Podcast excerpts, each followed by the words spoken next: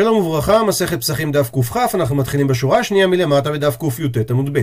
המשנה אמרה אין מפטירין אחר הפסח אפיקומן, ועל זה אמר רב יהודה אמר שמואל שאין מפטירים אחר מצה אפיקומן. דהיינו גם אחרי אכילת מצה בזמן שאין קורבן פסח, דהיינו בזמן שלנו שעדיין לא זכינו לחידוש עבודת הקורבנות, אסור לאכול אחר כך מנה אחרונה. אומרת הגמרא, נימה מסייע לי, נאמר שמסייע לדברי שמואל, התוספתא שאומרת, הסופגנין והדובשנין והאיסקרטין, דהיינו, סופגנין זה רקיקין שעשויים כספוג, שמתוך שעיסתן רכה אין תורת לחם עליהם, ואנחנו צריכים כדי לצאת ידי חובת מצה, שיהיה תורת לחם, שהרי כתוב לחם עוני. איסקרטין, לפי הגמרא בדף ל"ז, רש"י מפרש שם, אותו רעיון שמדובר על בלילה רכה, וממילא אין עליה תורת לחם, והדובשנין, הפסול שלהם זה לא בגלל שאין עליהם תורת לחם, אלא בגלל שהם מטוגנים בשמן ודבש, אז זה לא נחשב לחם עוני, אלא לחם עשיר. אז בין אם מדובר על משהו שדומה לספינג', בין אם מדובר על משהו שדומה לשבקיה, לא יוצאים בהם ידי חובת מצה, אדם ממלא קרסו מהם, ובלבד כדי לצאת ידי חובת מצה, שיוכל כזית מצה באחרונה, דהיינו בגמר הסעודה. מדייקת הגמרא, באחרונה אין, באחרונה כן. דהיינו, אם הוא לא אוכל אחרי זה מנה האחרונה, אז הוא יוצא ידי חובת מצה, הפכנו דף, אבל בראשונה לא. דהיינו, אין אדם רשאי לאכול כלום אחר מצת חובה, כי אם הוא אוכל בראשונה את המצה ואחר כך הוא אוכל כל מיני דברים אחרים, אז הוא לא יצא ידי חובה. אז אם ככה, הוכחה למה שאמר שמואל. דוחה הגמרא ואומרת לא מבעיה כאמר, דהיינו, הדיוק שלך מהתוספתא הוא לא מוכרח, כי הדרך של התוספתא במקרה הזה, זה להגיד בצורה של לא צריך כאמר. דהיינו, לא מבעיה, לא צריך לומר לך שבראשונה, אם הוא אוכל קודם כל את מצת החובה, דקאחי לתאבון, ודאי שהוא יוצא ידי חובה. אבל אולי תגיד באחרונה, אולי הוא לא יוצא ידי חובה, למה? דילמה, אולי אתי למיכל אכילה גסה, אז אימה לא, כי אולי אחרי שהוא כבר אכל את כל האוכל, אז האכילה של המצה באחרונה היא אכילה גסה, ואז הוא לא יצא ידי חובה. כמה שמלן, באה התוספתא להשמיע לנו, שגם אם הוא אכל בסוף, זה לא אכילה גסה, ויוצא ידי חובה. וממילא, אין מכאן הוכחה למה שאמר שמואל, שאין מפטירין אחר המצה אפיקומן. לעומת הגרסה שראינו עד עכשיו של דברי שמואל, מביאה עכשיו הגמרא גרסה הפוכה. מרזוטרא מתני הכי, היה שונה ככה. אמר רב יוסף, אמר רב יהודה, אמר שמואל, בדיוק הפוך ממקודם. מפטירים אחר המצה אפיקומן, וממילא כל המהלך שאמרנו קודם יהיה עכשיו הפוך. נימה מסייע לי, אז אולי יסייע לדברי שמואל. מה ששנינו במשנה שלנו, אין מפטירין אחר הפסח אפיקומן, ונדייק אחר הפסח דלא, אבל אחר מצה כן מפטירין, וממילא זה מסייע לדברי שמואל, ודוחה את זה הגמרא, לא מבעיה כאמר, דהיינו, הדיוק במשנה זה באופן של לא צריך לומר, דהיינו, לא מבעיה, לא צריך לומר לך שאחר מצה דלא נפש טעמי. אחרי אכילת מצה, ודאי שאתה לא יכול לאכול מנה אחרונה. למה? דלא נפש טעמי, שטעם המצה הוא לא חזק. אבל אולי תגיד לאחר אכילת קורבן הפסח, אימה לא, אין איסור לאכול מנה אחרונה, כי טעם הפסח הוא חזק. כמה שמלן, באה המשנה להשמיע לנו, שגם אחרי אכילת קורבן הפסח, אסור לאכול מנה אחרונה. וממילא, אין מפה סייעתא לדברי שמואל. ממשיכה הגמרא להקשות, מי טבעי, הרי אומרת לנו התוספתא, הסופגנין והדובשנין והאיסקרטין, אדם ממלא קרסו מהן, ובלבד שיוכל, כזית מצה באחרונה, וכמו שראינו קודם, באחרונה אין, בראשונה לא. דהיינו, אדם אסור לו לאכול כלום אחרי אכילת מצה, וממילא זה לא כדברי שמואל, שבגרסה עכשיו אנחנו אמרנו, שלפי דברי שמואל כן מפטירין אחר המצה, אפיקומן דהיינו מנה אחרונה, וזה סותר את התוספתא שאמרה באחרונה אין, בראשונה לא. דוחה הגמרא את השאלה ואומרת לא מבעיה כאמר, דהיינו אל תדייק את מה שדייקת, כי התוספתא מדברת באופן של לא צריך לומר משהו, באופן הבא, לא מבעיה, לא צריך לומר לך שאם הוא אוכל את המצה בראשונה, בתחילת הארוחה, ואז דקאחי לתיאבון ודאי יוצא ידי חובה, אבל באחרונה, אבל אם הוא אוכל את המצה באחרונה, דעתי למיכלה אכילה גסה, שאז אחרי שהוא כבר מילא את קרסו, אז אולי הוא אוכל את המצה אכילה גסה, אימה לו, אז אולי לא יצא ידי חובה. כמה שמלן, בא להשמיע לנו התוספתא, שגם אז הוא יוצא ידי חובה, כי לא חוששים שהוא יאכל את זה אכילה גסה. עוברת הגמרא לדון עכשיו לעניין גדר חיוב מצה ומרור בזמן הזה שעדיין לא זכינו לעבודת הקורבנות.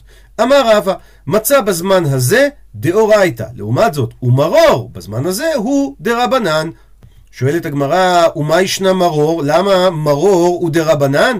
דכתיב, בגלל שכתוב על מצות ומרורים יאכלו, וממילא הם תלויים באכילה יחד עם קורבן הפסח? דהיינו, רק בזמן דאיק הפסח יש מרור, אבל בזמן דלקה קורבן פסח, לקה מרור, הרי מצה נמי הכתיב על מצות ומרורים. ואם ככה, גם מצה, בדיוק כמו מרור, תאמר שהיא תלויה האם יש קורבן פסח או אין קורבן פסח? אז למה רבא אמר שמצה בזמן הזה דאורייתא ומרור דרבנן? עונה הגמרא, מצה מהדר הדר ביקרא. דהיינו, לגבי מצה חזר הפסוק ושנה את החיוב שלה, שכתוב בערב תאכלו מצות, וממילא זה אומר שצריך לאכול מצות גם בלי קשר לקורבן הפסח. עד לפה זה היה דיון בדעתו של רבא. עכשיו מביאה הגמרא דעה חולקת, ורב אחא בר יעקב אמר, אחד זה ואחד זה, דהיינו בין מצה בין מרור, בזמן הזה שאין את קורבן הפסח, החיוב הוא דרבנן. כי הפסוק אמר על מצות ומרורים יאכלוהו, וממילא גדר מצה וגדר מרור תלוי באכילה יחד עם קורבן הפסח, כדי שזה יהיה מדאורייתא.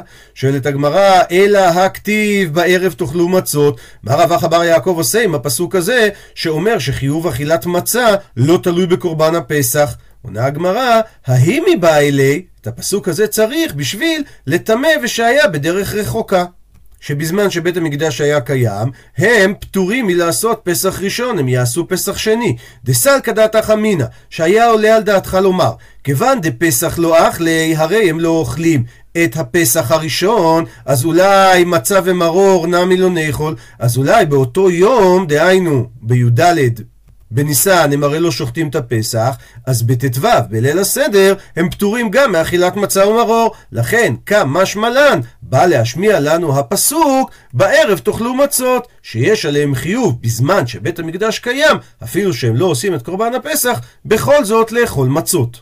וממילא עכשיו יש שאלה על שיטת רבא, כי אם אנחנו צריכים ללמוד את הדין הזה, אז ממילא אין שום מקור לחייב על אכילת מצה בזמן הזה. עונה הגמרא, ורבא אמר לך, טמא ושהיה בדרך רחוקה לא צריך קרא, הפסוק לא נצרך כדי ללמד שהם צריכים לאכול בפסח ראשון מצות. למה? דלא גרעי, הם לא יותר גרועים מהדין של מערל ובן נכר. דתניא, ששנינו בברייתא, כתוב בתורה כל ערל לא יאכל בו, והערל הכוונה היא אדם ש... לא עשה ברית מילה, ויש כאן מיעוט, כן? לא יאכל בו, דהיינו, בו הוא אינו אוכל, אבל אוכל במצה ומרור. דווקא קורבן הפסח הוא לא יכול לאכול, אבל הוא יכול לאכול, חייב לאכול, מצה ומרור, וכמו הדין בערל ובן נכר, ככה הדין בטמא ושהיה בדרך רחוקה, וממילא הפסוק בערב תאכלו מצות, עדיין פנוי לשיטת רבא, כדי ללמד אותנו שמצה בזמן הזה היא דאורייתא. אומרת הגמרא, ואידך, אז מה רב אחא בר יעקב יגיד על הטיעון הזה שבעצם טמא ושהיה בדרך רחוקה יכולים ללמוד מערל ובן נכר? עונה הגמרא, כתיב בהאי וכתיב בהאי וצריכי, דהיינו חיוב אכילת מצה בלילה הראשון כתוב גם בהאי גם בזה, דהיינו בטמא ובדרך רחוקה, וגם כתיב בהאי וגם כתוב לגבי ערל ובן נכר, וצריך לכתוב את זה בשניהם. למה? טמא ושהיה בדרך רחוקה לא יכול ללמוד את הדין שלו מערל ובן נכר. למה? כי הרי יש לו תשלומין, הם עושים פסח שני, כי בפסח שני הוא כבר יהיה טהור, הוא כבר לא יהיה בדרך רחוקה. לכן, אז אולי תאמר שהוא לא אוכל מצה בפסח ראשון, כי הוא עושה פסח שני, ושם הוא יקיים את הדין של על מצות ומרורים יאכלו. לעומת זאת, ערל ובן נכר, ודאי שצריך להיות פסוק שמחייב אותם לאכול מצה כבר בפסח הראשון, כי הרי הם לא עושים פסח שני. אז אם הייתה כותבת התורה את הפסוק בערב תאכלו מצות בלבד, היינו מעמידים את זה לגבי ערל ובן נכר, כי להם אין תשלומים של פסח שני, אבל לא היינו יודעים לגבי טמא ודרך רחוקה, שיש להם תשלומים בפסח שני, אז אולי הם לא צריכים לאכול בראשון. לכן כתבה התורה פעם שנייה, כדי שנלמד גם את החיוב לגבי תמה ושהיה בדרך רחוקה. מביאה הגמרא עכשיו סייעתא לרבא מברייתא, תניא כבתי דרבא, ברייתא כמו שיטתו של רבא. כתוב בתורה 6 ימים תאכל מצות, וביום השביעי עצרת לשם אלוקיך. דהיינו, החיוב לאכול מצות בפסח זה רק 6 ימים, ביום השביעי אין חיוב לאכול מצות, כי התורה הוציאה את היום השביעי מכלל 6 הימים הראשונים. אז אומרת הברייתא, מה שביעי רשות, אף 6 ימים רשות. שואלת הגמרא, מהי טעמה? במקרה פה הכוונה היא, איך למדה הברייתא את הדין הזה? עונה הגמרא, הווה דבר שהיה בכלל ויצא מן הכלל ללמד, לא ללמד על עצמו יצא, אלא ללמד על הכלל כולו יצא. דהיינו, מדובר פה על אחת מהמידות שהתורה נדרשת בהן. מצד אחד כתוב 7 ימים תאכל מצות, דהיינו יש חיוב אכילת מצה גם ביום השביעי של פסח, אבל היום השביעי יצא מן הכלל בפסוק שהבאנו עכשיו של 6 ימים, לעומת זאת תאכל מצות, ולעומת זאת ביום השביעי עצרת, וזה לכאורה מלמד שביום השביעי זה רשות לאכול מצה. אז המידה הזאת אומרת שכל דבר שהיה בכלל ויצא מן הכלל הוא לא ללמד על עצמו לבדו שרק הוא רשות, אלא הוא גם ללמד על הכלל כולו. זאת אומרת שזה מלמד על כל 7 הימים שבהם אכילת המצה היא לא חובה, היא רשות, וממילא אם הוא רצה לאכול בשר בלי לחם בכלל הוא יכול, או אפילו לא רצה לאכול בכלל, הרשות תהיה בידו. ממשיכה הברייתא, אז לפי זה שאתה אומר שאכילת מצה בכל 7 הימים היא רשות, יכול אף לילה הראשון רשות, ואין חובה לאכול מצה בלילה הראשון? תלמוד לומר, לכן שנתה התורה את הפסוק, על מצות ומרורים יאכלוהו. דהיינו שיש חיוב לאכול עם קורבן הפסח מצה ומרור. אומרת הברייתא, אין לי אלא בזמן שבית המקדש קיים, שרק אז זה יחד עם קורבן הפסח. בזמן שאין בית המקדש קיים, מניין שיש חיוב דאורייתא כשיטת רבא? תלמוד לומר מהפסוק, בערב תאכלו מצות, הכתוב קבעו חובה, אפילו אם אין קורבן פסח. והרשב"ם מסיים, מהכה שמעינן, מכאן אנחנו לומדים שמצה בזמן הזה היא דאורייתא ומרור הוא דרבנן. מאיפה ההוכחה שלו? מזה שהבאנו ברייתא כשיטת רבא. ועוד משהו שהוא מסיים, קיימא לנמי כשיטת רבי יוחנן דאמר, שאין אוכלים אחר מצת החובה שבאחרונה כלום. למה? דלא לבטל טעם מצה ממי שאכל אותה. דהיינו, לא מפתירין אחר המצה אפיקומן. אבל הוא אומר שתיית יין לא מבטלת את טעם המצה, כי שתייה לא מבטלת טעם אכילה. אומרת המשנה, ישנו מקצתן יאכלו, אבל אם ישנו כולם לא יאכלו. מסביר הרשב"א, אם התחילו לאכול את הפסח וישנו, הם לא יאכלו עוד הפעם. למה? כי אז הוא נראה כאוכל פסחו בשתי מקומות, כי בגלל שהם ישנו הם הסיחו דעתם לאכול עוד, והתנא מחשיב את זה כאכילת 2 מקומות, והדבר הזה הוא חומרה בעלמא. הפכנו דף, רבי יוסי אומר נתנמנמו יאכלו, נרדמו לא יאכלו. רבי יוסי חולק על מה שאמר תנא קמא שאם ישנו מקצתן יאכלו, והוא אומר זה רק אם יתנמנמו אז הם יכולים, אבל אם הם נרדמו אפילו אם זה קצתן לא יאכלו כשיתעוררו. מסיימת המשנה בדין נוסף, שהפסח, קורבן הפסח אחר חצות הלילה מטמא את הידיים, הפיגול והנותר גם הם מטמאים את הידיים. קורבן הפסח מותר באכילה רק עד חצות, וממילא מהרגע שהוא כבר אסור באכילה יש עליו דין נותר.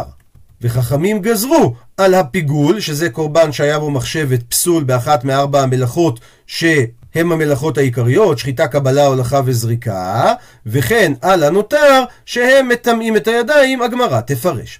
אומרת הגמרא, רבי יוסי אומר נתנמנמו יאכלו, נרדמו לא יאכלו. אז איך ידע מי נתנמנם? מה בדיוק הכוונה נתנמנם? אמר רב אשי, מה זה נתנמנם? נים ולא נים, שהוא ישן ולא ישן, תיר ולא תיר, שהוא ער ולא ער. וכגון, דוגמה לדבר, דקרי לי ועני, כשקוראים לו הוא עונה, ולא ידע להעדורי סברה, אבל בדבר שצריך סברה בשבילו הוא לא יודע לענות. מה הכוונה סברה? למשל שואלים אותו, היכן הנחת משהו, את המפתחות של הרכב, איפה הנחת? והוא לא יודע לענות. וכי מדקרו לי מדקר, אבל כשמזכירים לו איפה הוא הניח את זה, אז הוא באמת אומר, נכון. אז זה הדוגמה לנתנמנם. אומרת הגמרא, אבאיה ויתיב קמי דרבא, בליל הסדר אבאיה היה יושב לפני רבא, חזא דקא נמנם, הוא רואה את רבא, אומר הרשב"ם שמדובר אחרי שהוא התחיל לאכול את המצת חובה שבאחרונה, שהוא מנמנם, אז אומר לו אבאיה לרבא, מי נמקנאי מר, אתה מתנמנם, אסור לך להמשיך לאכול את המצה. אמר לי, עונה לו רבא, מינומי כמנמנם, אני רק מנמנם, אני לא ישן. ותנן, והרי שנינו, נתנמנמו יאכלו, נרדמו לא יאכלו. דהיינו כדעת רבי יוסי, וכך גם הסביר הרשב"ם במשנה, שההלכה כרבי יוסי, שהרי רבא קאי כבתי. ולכן, אם הוא ישן, אפילו אם הוא נמצא לבדו, הוא לא יכול לאכול עוד הפעם, אלא רק אם הוא יתנמנם. ציטוט מהמשנה, פסח אחר חצות מטמא את הידיים וכו'. מדייקת הגמרא, עלמא אז תאמר שמחצות אבל אין נותר. דהיינו שמחצות זה כבר אסור לאכילה. מן תנא, מי התנא שאומר את זה? הרי לכאורה יש פסוק מפורש שאומר לא תותירו ממנו עד בוקר. זאת אומרת שעד בוקר זה לא נותר או כן נותר לאכילה. עונה הגמרא, אמר רב יוסף, רבי אלעזר בן עזריה הוא דתניא. ששנינו בברייתא, כתוב בתורה ואכלו את הבשר בלילה הזה. רבי אלעזר בן עזריה אומר, מצד אחד נאמר כאן את הביטוי בלילה הזה, ונאמר להלן, וכמה פסוקים אחר כך באותו פרק כתוב, ועברתי בארץ מצרים בלילה הזה והכיתי כל בכור בארץ מצרים, אז שוב פעם הביטוי בלילה הזה, מה להלן עד חצות, אף כאן עד חצות. אז כמו שמכת בכורות הייתה עד חצות הלילה, שהרי כתוב, ויהי בחצי הלילה, ואדוני ייקה כל בכור בארץ מצרים, ובכור פרעה יושב על כיסו, עד בכור השביעי אשר בבית הבור, וכל בכור בהמה. אז כמו שמכת בכורות זה עד חצות, גם מה שכתוב בלילה הזה, לגבי אכילת קורבן הפסח, גם זה עד חצות. אמר לו רבי עקיבא, והלא נאמר, אבל בפסוק שם נאמר, ואכלתם אותו בחיפזון, והכוונה היא עד שעת חיפזון. דהיינו, השעה שנחפזו ישראל לצאת ממצרים, וזה עמוד השחר, כמו שכתוב, לא תצאו איש מפתח ביתו עד בוקר. ומזה שנקטה התורה את המילה המיוחדת הזאת, חיפזון, לגבי אכילת קורבן פסח, אומר רבי עקיבא, התכוונה שאפשר לאכול את קורבן הפסח עד אור הבוקר. אם כן, מה תלמוד לומר בלילה? זה המשך דברי רבי עקיבא. אם אני מסביר שאפשר לאכול את קורבן הפסח עד הבוקר, אז מה זה מה שהתורה אמרה? ואכלו את הבשר בלילה הזה, אלא יכול יהיה נאכל כקודשים ביום. דהיינו, היית חושב שדין קורבן הפסח זה כמו שאר קודשים, שביום שחיטתו אפשר לאכול אותו, כמו קורבן תודה, שזמן אכילתה זה יום אחד, ואוכלים אותה כל יום השחיטה, והלילה עד הבוקר. אז אולי תאמר אותו דבר לגבי קורבן הפסח, שאפשר לאכול אותו כבר מרגע השחיטה עד הבוקר. לכן אומר רבי עקיבא, תלמוד לומר בלילה, בא ללמד אותך, בלילה הוא נאכל, ואינו נאכל ביום ששחטו אותו. עד לכאן הברייתא, וממנה ראינו ששיטת המשנה שלנו היא כרבי אלעזר בן עזריה, שאחרי חצות הלילה, קורבן הפסח נהיה נותר. שואלת הגמרא ורבי עקיבא, היי הזה מאי עביד לי? הרי רבי אלעזר בן עזריה למד מהפסוק ואכלו את הבשר בלילה הזה, שזה כמו בלילה הזה אני יוצא בתוך מצרים עד חצות. רבי עקיבא הסביר מהמילה בלילה שזה נאכל רק בלילה ולא ביום, אבל מה הוא עושה בלילה הזה? מה הוא עושה עם המילה הזה? עונה הגמרא, מבא אלי הוא צריך את זה למיעוטי לילה אחר הוא דעתה, כדי למעט לילה אחר המילה הזה באה. דהיינו, סלקא דעתא חמינא, הייתי חושב, הואיל ופסח הדין שלו זה קודשים קלים, ושלמים זה קודשים קלים, מה שלמים נאכלים לשני ימים ולילה אחד, דהיינו 36 שעות ברצף, אז אף פסח, אז גם בפסח נאמר שהוא יאכל 36 שעות, על ידי שאוקים לילות במקום ימים, נאמר שהוא נאכל 2 לילות ויום, ונאכל לשני לילות ויום אחד, כדי להוציא מהטעות הזאת, כתב רחמנה את המילה בלילה הזה. דהיינו שאכילת הקורבן היא רק בלילה הזה, הראשון ולא בעוד לילה. וממילא נשאלת עכשיו השאלה, ורבי אלעזר בן עזריה, שהוא השתמש במילה הזה, בלילה הזה, לגזרה שווה, אז מאיפה הוא ילמד את הדין? שאי אפשר לאכול את הפסח גם בלילה השני? אמר לך, יענה לך על זה רבי אלעזר בן עזריה, מהפסוק מלא תותירו עד בוקר נפקא. זה יוצא מהפסוק הזה שאסור לאכול את הפסח אחרי הלילה הראשון. וממילא בפינג פונג הזה, ורבי עקיבא, למה הוא לא לומד את זה מהפסוק מלא תותירו עד בוקר? אמר לך, יענה לך רבי עקיבא, אילו כתב רחמנה את המילה הזה, אז הווה אמינא הייתי חושב, מהי בוקר שכתוב בפסוק לא תותירו עד בוקר? בוקר שני. דהיינו עד הבוקר של ט"ז בניסן, וממילא מותר לאכול את הפסח בלילה הראשון, ביום הראשון ובלילה השני. לכן צריכה התורה לכתוב את הזה כדי למעט את הלילה השני. וממילא בפינג פונג ורבי אליעזר, למה הוא לא לומד ככה? אמר לך, כל היכא דכתב בוקר, כל מקום שכתוב בתורה בוקר ולא מפרשים איזה בוקר זה, תמיד בוקר ראשון הוא. ולכן פשט הפסוק שלא תותירו ממנו עד בוקר, הכוונה עד הבוקר הראשון, וממילא המילה הזה לא נצרכת כדי ללמוד את הדין של רבי עקיבא, אלא היא פנויה ללימוד של הגזרה שווה. עד לכאן ראינו שמחלוקתם של רבי עקיבא ואליעזר בן עזריה היא לגבי הקורבן פסח. אמר רבא, אכל מצה בזמן הזה אחר חצות, לרבי אליעזר בן עזריה לא יצא ידי חובתו. וממילא אומר רבא שמחלוקתם של רבי אליעזר בן עזריה ורבי עקיבא היא לא רק לעניין קורבן הפסח, אלא היא גם לעניין אכילת מצה. אומרת הגמרא, פשיטא, מה רבא מחדש? הרי זה פשוט. דכיוון דאיתקש לפסח כפסח דמי.